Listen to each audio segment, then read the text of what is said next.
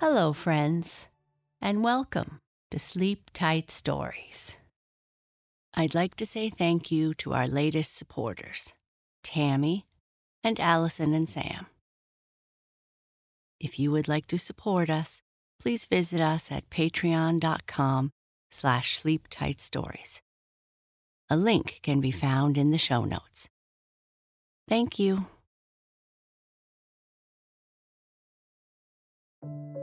I am starting to get excited for the Christmas holidays to arrive. Christmas for me is a time to spend with family. We usually start the month of December by decorating our tree. We have some ornaments that have been around for years that bring back memories of past Christmases. This episode is about a Christmas star and how the star becomes special to a little boy.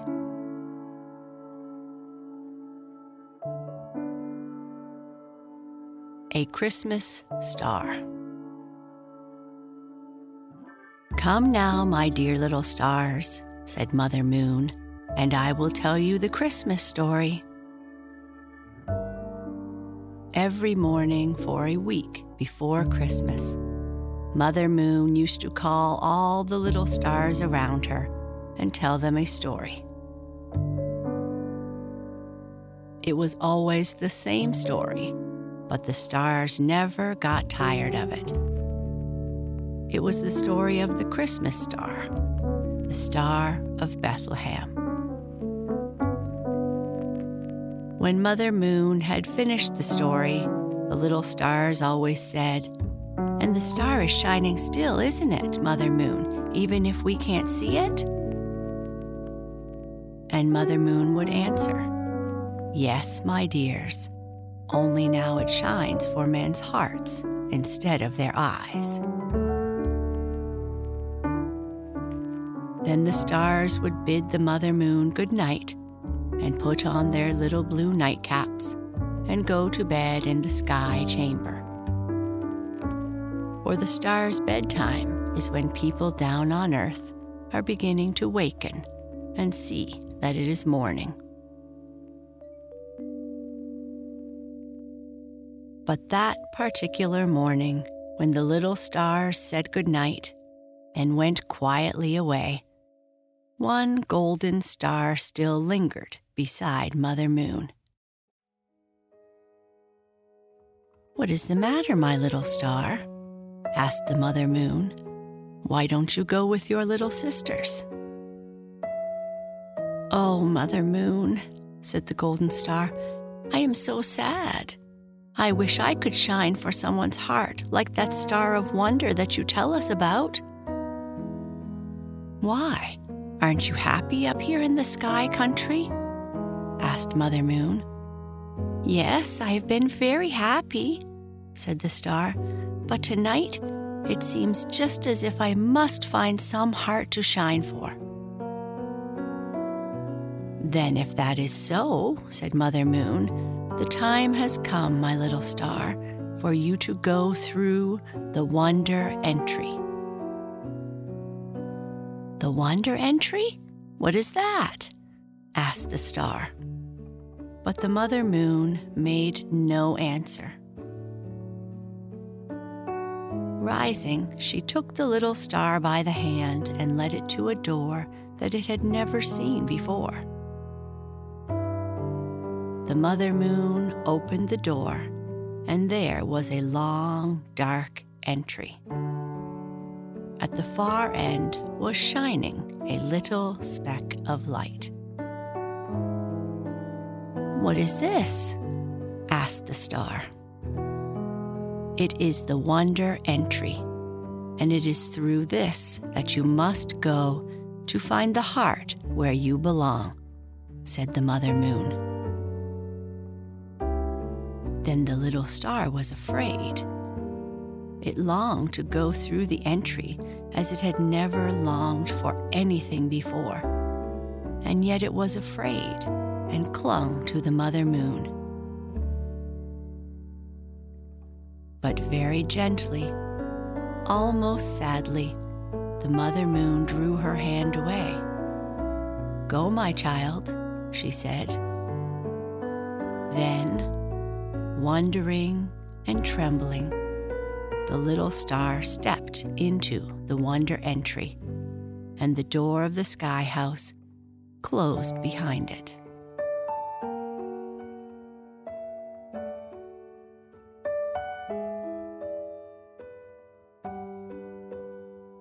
Next thing the star knew, it was hanging in a toy shop with a whole row of other stars blue and red and silver. It itself was gold. The shop smelled of evergreen and was full of Christmas shoppers men and women and children but of them all, the star looked at no one but a little boy standing in front of the counter. For as soon as the star saw the child, it knew that he was the one to whom it belonged.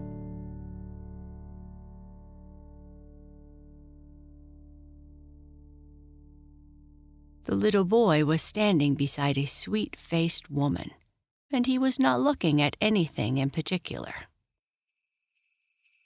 The star shook and trembled on the string that held it, because it was afraid lest the child would not see it, or lest if he did, he would not know it as his star. The lady had a number of toys on the counter before her, and she was saying, now I think we have presents for everyone. There's the doll for Lou, and the game for Ned, and the music box for May, and then the rocking horse and the sled. Suddenly, the little boy caught her by the arm. Oh, mother, he said. He had seen the star. Well, what is it, darling? asked the lady. Oh, Mother, just see that star up there. I wish, oh, I do wish I had it. Oh, my dear, we have so many things for the Christmas tree, said the mother. Yes, I know, but I do want that star, said the child. Very well, said the mother, smiling. Then we will take that too. So the star was taken down from the place where it hung and wrapped up in a piece of paper. And all the while it thrilled with joy, for now it belonged to the little boy.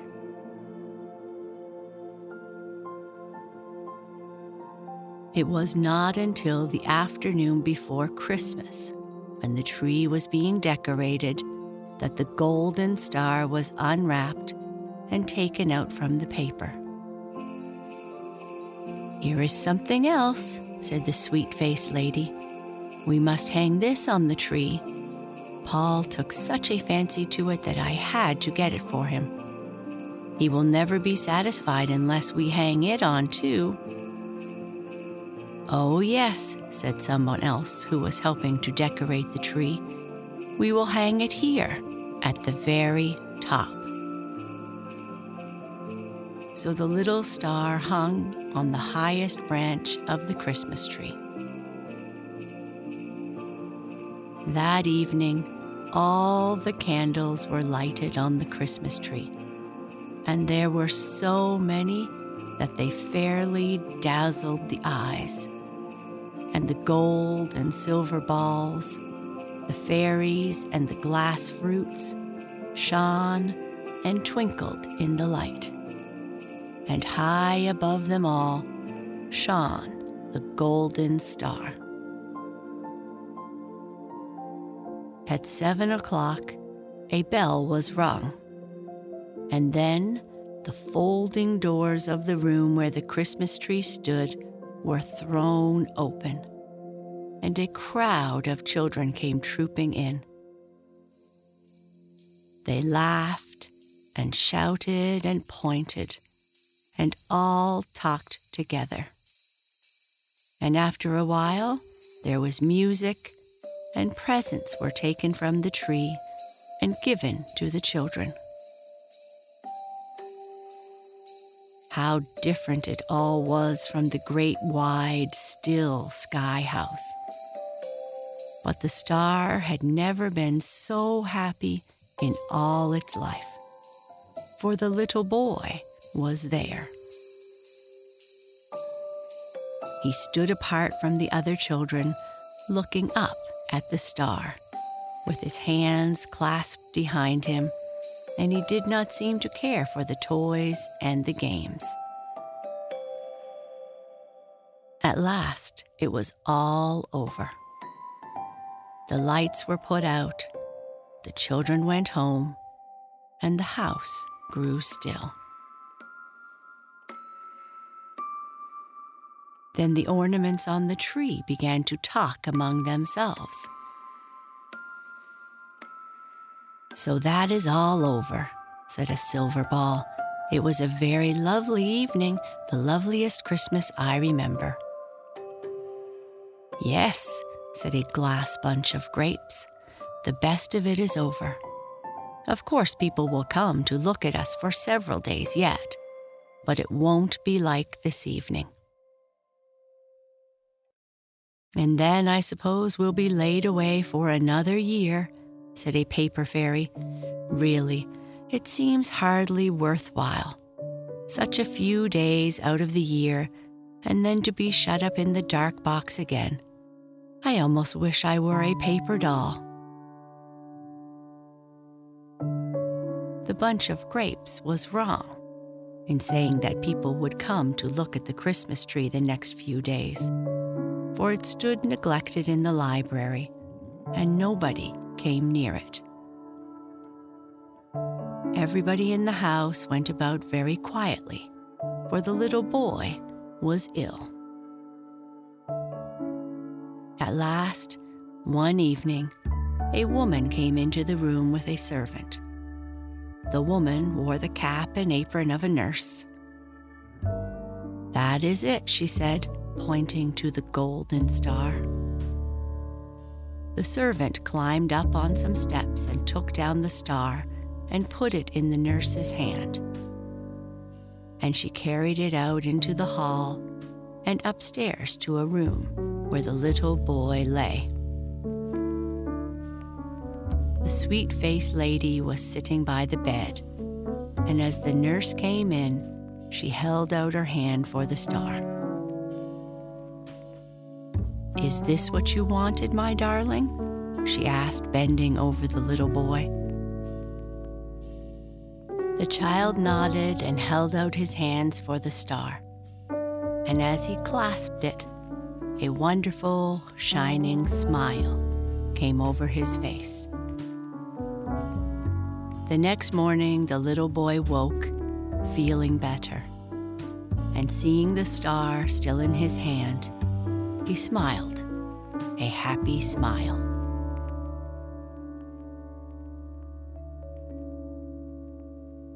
I would like to share a poem now about a Christmas tree called It Wasn't a Dream. Is this a dream? the pine tree cried, when all its trimmings it had spied. Is this a dream that I'm to wear? These shining balls beyond compare. Am I to have these strings of gold? I fear a fairy tale, I am told. I fear someone is teasing me, and in a thrice, no balls I'll see. My silver star will disappear and I'll be plain again, I fear. But no, they dressed the anxious tree and put it where the world could see. They stood it in a window wide to be admired by those outside. It was so graceful and so proud folks loved the pine and cried aloud. On Christmas Eve, they lighted the tree. Oh, then it was a sight to see. It isn't a dream, the pine tree said when all the children had gone to bed. No, it isn't a dream, Santa Claus cried as he entered wearing a smile so wide. It isn't a dream, said the Christmas fairy as she came dancing, her step so merry. Wasn't it fine that the little pine knew her dearest wishes had all come true? Wasn't it great she never need fear that her wonderful tinsel would disappear? So the happiest pine tree in all the land, in the wide window, we'll leave her stand.